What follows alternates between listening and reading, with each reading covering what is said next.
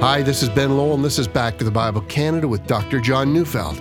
Well, we conclude our week today, continuing our series, Easter according to the Gospel of John, with a message titled, What is Truth? So turn in your Bibles to John chapter 18, verses 28 to 40, as we join Dr. Neufeld now.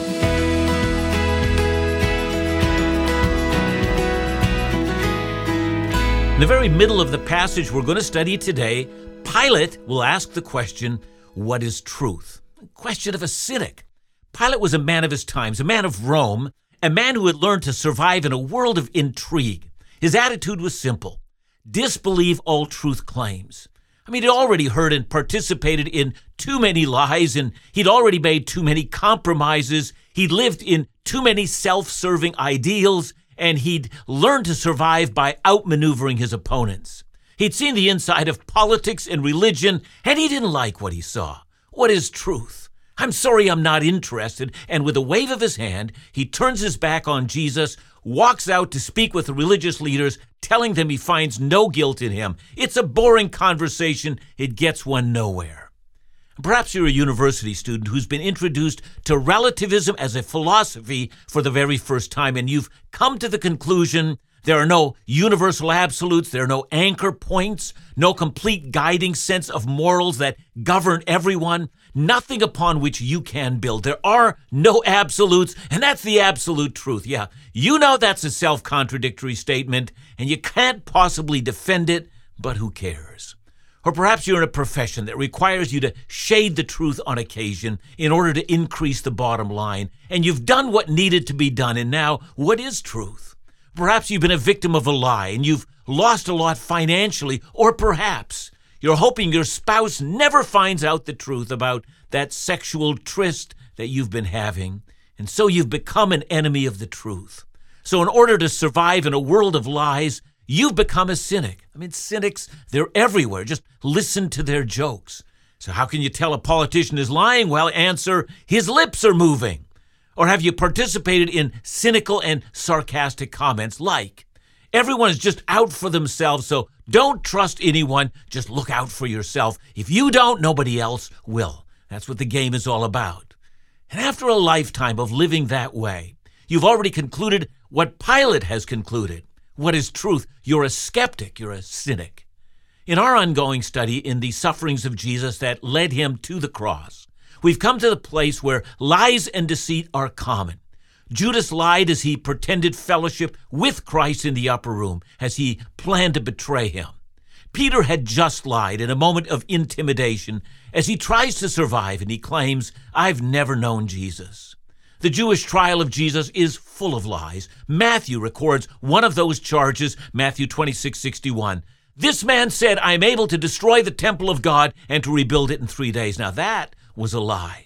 It took something Jesus said destroy this temple in three days, I will rebuild it. And then it twisted it and it made it sound like he was a terrorist seeking the destruction of the temple. Luke records another lie at the trial in chapter 23, verse 2. And they began to accuse him, saying, We found this man misleading our nation and forbidding us to give tribute to Caesar, and saying that he himself is Christ a king. Well, Jesus had said quite the opposite, hadn't he? It was a lie. But then, what is the truth? And so Jesus is now led to what our text calls the governor's headquarters, quite literally the praetorium. You know, under normal circumstances, Pilate would have been stationed at Caesarea, that's along the Mediterranean Sea, but it was Passover, and Pilate would have moved into Herod's palace. It's a fortress right in the city of Jerusalem. He had to be ready for trouble. Now, the palace was surrounded by a large defensive wall, and inside the wall before you got into the actual palace itself, there was a raised stone pavement called the Praetorium, which was used for official judgments, and that's where Jesus would stand waiting for judgment. And here early in the morning, probably about 6 a.m. on Friday morning, they bring Jesus. They've led him bloodied from abuse across the streets of Jerusalem, from the temple to Herod's palace. John 18, 28 says, Then they led Jesus from the house of Caiaphas to the governor's headquarters. It was early morning. They themselves did not enter the governor's headquarters so that they would not be defiled, but could eat the Passover. I hope you see the incredible irony here. Having spent the night meeting in an illegal trial, in which lies are compounded with further lies, in which they're plotting to kill an innocent man. They say now that they're concerned about being defiled. Yeah, indeed, what is truth? And to be clear, you know, the Old Testament law does not say that Jews can't enter into the residence of a Gentile. That was found in the Mishnah, which is a Jewish study guide of the law that was written about 200 years before Christ. And it said that when a Jew entered the dwelling place of the Gentile, they became ceremonially unclean, and it would take seven days to remove that defilement. So the religious leaders are happy to use this Gentile dog to murder this innocent man, but they're concerned not to enter his house. And even though the Passover meal itself had been eaten the night before, Passover would not end until sundown on Friday, and so there was still some feast left and it was important to look pure and holy and undefiled. I mean, after all, they're the religious leaders. No, no, let's not be defiled. See, do you remember what Jesus taught about that matter? You know, it's found in Matthew 15. The, the Pharisees had come to him and they brought a charge against him. Uh, why don't your disciples properly wash their hands when they eat? And do you remember what Jesus answered them?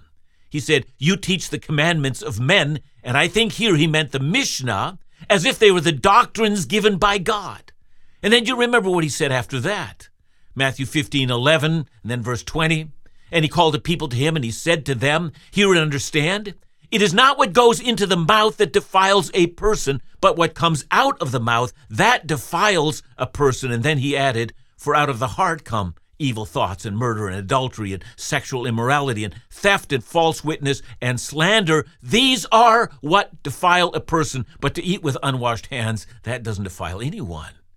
See, according to Christ's judgment, these religious leaders were utterly defiled, guilty of murder, false witness, slander, defiled men who were using the precepts of their religion to appear holy and undefiled men of God. In a grand show of hypocrisy, standing before Herod's palace, saying that they will not go in for we're holy. You see, what is truth? So let's talk about the truth of justice. What defiles a man is on the inside. See how familiar we all have become with externals. You know, when Jesus says don't judge, he means on the basis of externals a person's resume, a person's gifts, you know, what they're good at, a person's appearance. Are they thin or fat, good looking or less so? A person's confidence, how they handle themselves in public, a person's seeming importance, his or her job, or the titles behind their name. Look, externals are so very important to us, whether we admit it or not. You know, that's, for instance, why James 2 warns us. You know, when a man with a gold ring and fine clothing enters into the assembly, how do we treat him? We treat him well. And when a person who looks, well, just a little bit beat up and shoddy, well, we tend to pay less attention to that kind of a person. It's about externals. You see, religion plays into that. It takes a great deal of care to become familiar with a human heart. But if you want to become a man or woman of the truth, that's where justice actually begins with what happens on the inside. What defiles a man is on the inside. And so, you know, Jesus is taken into the praetorium. Pilate's outside the gate. They're engaging in a conversation with religious leaders. I mean, what accusation do you bring? And in an instant, the religious leaders who wanted to condemn him quickly are left with an awkwardness at this moment and they wanted cooperation, not an analysis of what they were actually up to. It was six o'clock in the morning. They wanted Rome to work with them. Kill this man quickly, they said, before the city really gets going.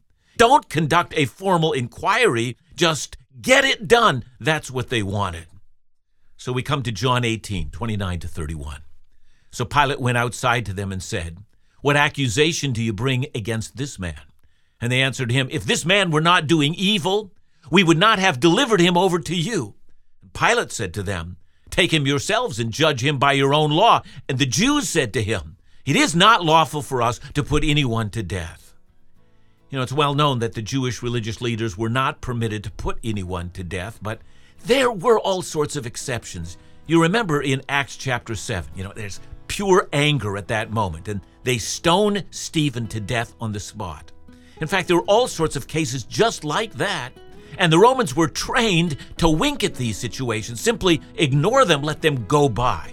And Pilate seems to be saying, Well, if this is what you're up to, go do your business quickly and just don't involve me.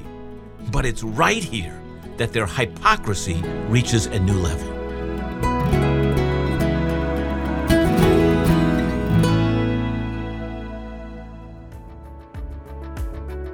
As time speeds by, it's even more important that we consider how we live. That's why I'm so grateful for friends like you who walk with us verse by verse through the Bible. The encouragement we received recently from Ruth reminds us of how precious this is. Dr. John's teachings are fascinating and really bring the Bible to life for me. I can almost visualize the scenes in my mind, like watching a movie when I listen to him. I usually listen to the radio program at work and end up going home and rereading the passage you spoke about that day, and every time I see it through different eyes. What a great way to use the time we've been given. With minds transformed by the washing of God's Word, we're given different eyes and God's own heart to see the world we live in. If you'd like to support the ministries of Back to the Bible Canada, visit backtothebible.ca or call us at 1 800 663 2425.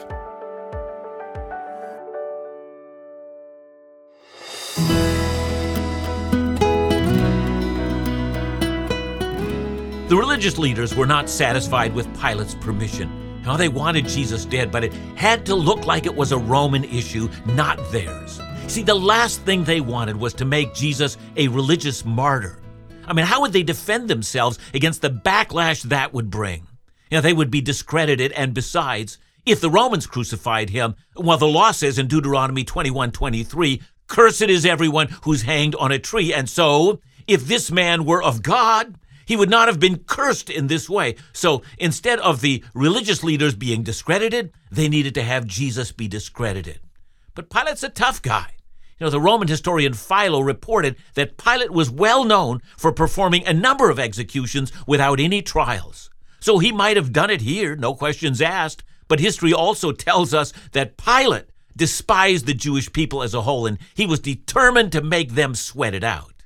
He would never play ball with religious leaders, so he turns his back on them, goes into the praetorium to interrogate the prisoner. So let's look at verses 32 and 33. This was to fulfill the word that Jesus had spoken to show by what kind of death he was going to die.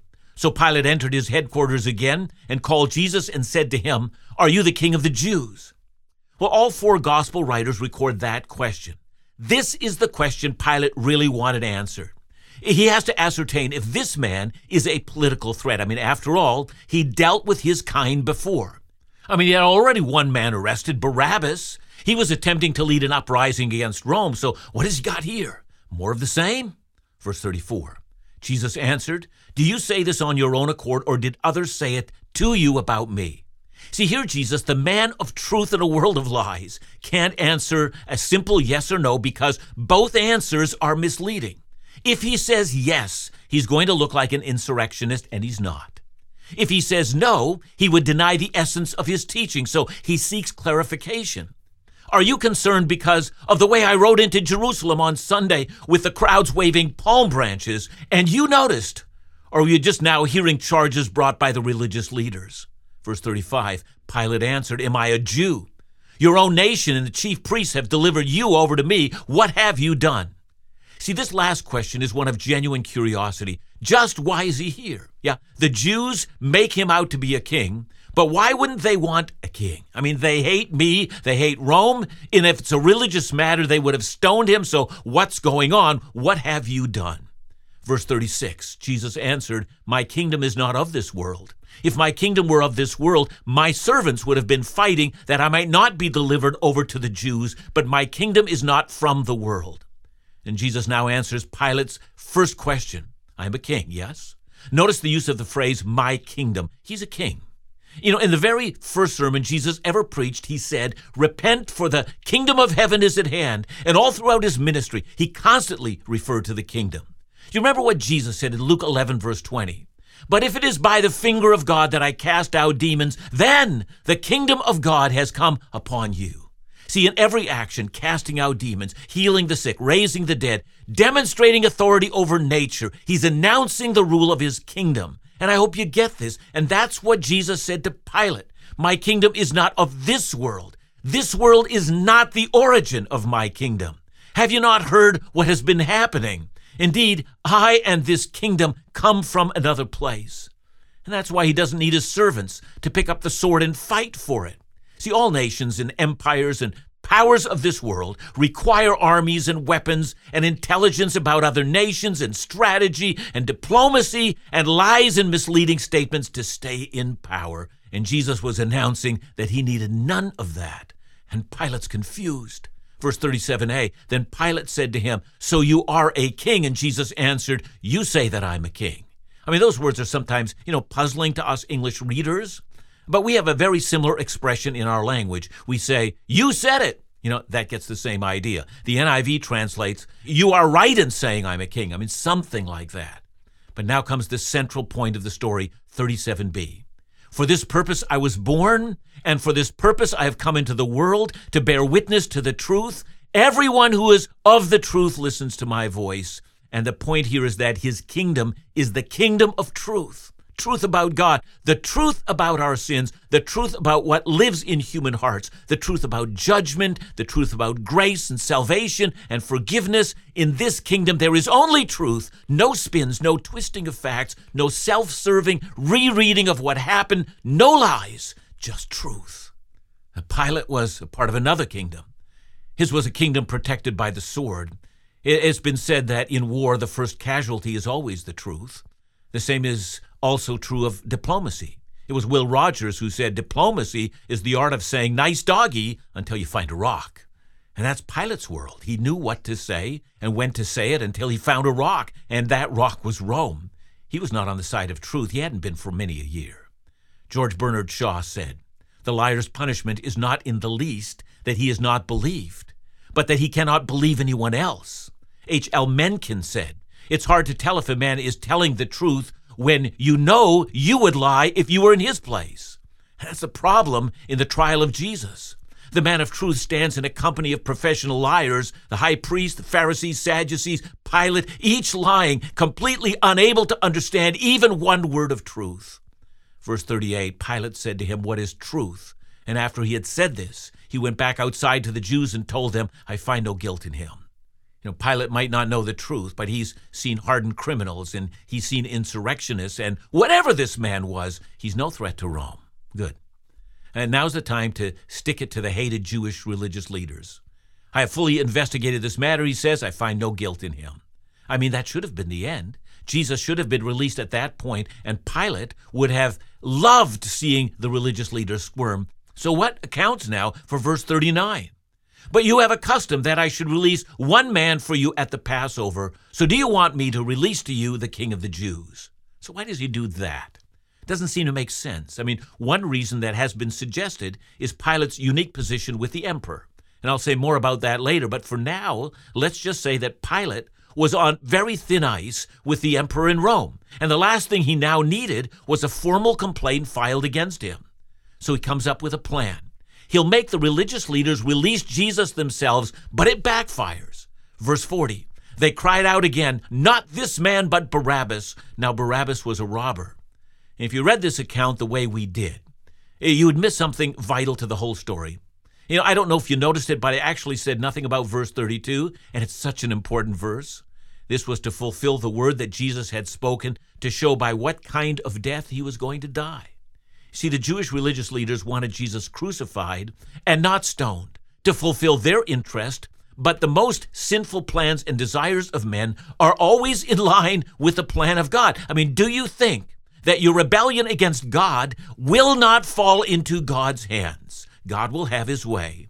Jesus knew that he would be lifted up high on a cross, and in the action of being condemned on a Roman cross, he would indicate he would not only die for Israel, but he would also die for the sins of the whole world. And by bearing the curse of the cross, cursed is everyone who is hung on a tree. That curse would be on Jesus, who bore the curse for you and me. And I find it fascinating that this last frenzied cry, this cry, give us Barabbas and crucify Christ, what an incredible cry. And when I read this, See, I do know that, you know, many have said that the crowd that was there You know, that morning at 6 a.m. was probably not the same crowd that had just hailed him coming into Jerusalem on Sunday as the great king. But still, what happens next is our salvation. See, if the crowd that was there had chosen Jesus rather than Barabbas, don't you know there would have been no forgiveness of sins? But God determined that they would choose Barabbas and not Jesus so that we would have an atoning sacrifice for our sins. That's the amazing part of this story. It tells us the truth about God, who in the end of the day will have his way. See, the truth, if you want it, is this horrible truth. Each one of us has chosen Barabbas. And the truth is also, and if you want to have it, it's in this act, in choosing Barabbas, in choosing the worst of us, in choosing to be sinners, that Jesus in that act became our sin bearer. He is the champion of truth who has gone to the cross to take with him all our lies and all of our sins and all of our denial of the truth and to pay that penalty for us.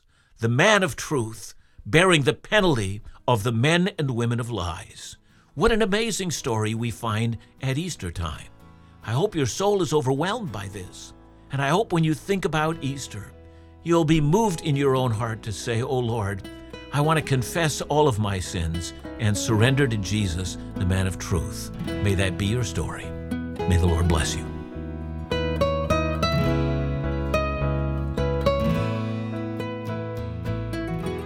Thanks for your message, John. So I end with a simple question what is truth?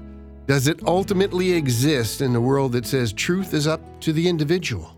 Yeah, I mean, uh, that's the end of a culture when it gives up on the idea of truth. I mean, if everything is in flux, if there are no anchor points at all, uh, then we have to say we have no place to stand, and then we have no future as well.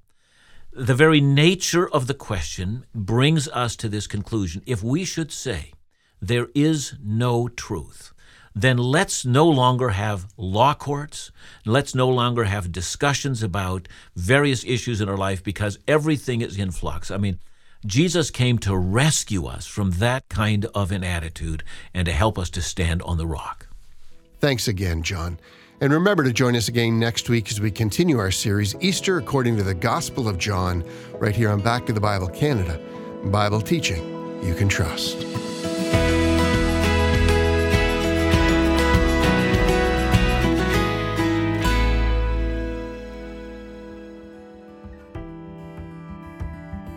You know, we'd love to hear from you. We'd love to know how the ministries or ministry resources of Back to the Bible Canada are impacting your life, what you found most beneficial. Is there a specific resource or medium, a message that has brought blessing and encouragement into your life? Not only do your notes and emails offer encouragement, but they allow us to know how we can provide effective Bible teaching ministry. These are challenging days, and we believe the church is strongest when we commit ourselves to being people of the Word. Our mission is to build you up in God's Word and to grow faithful disciples for His church. So touch base, would you? Email us at info at backtothebible.ca or visit us at backtothebible.ca and click on Contact and leave your message there.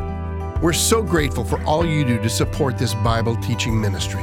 For more information or to send a gift, Call us at 1 800 663 2425 or visit backtothebible.ca.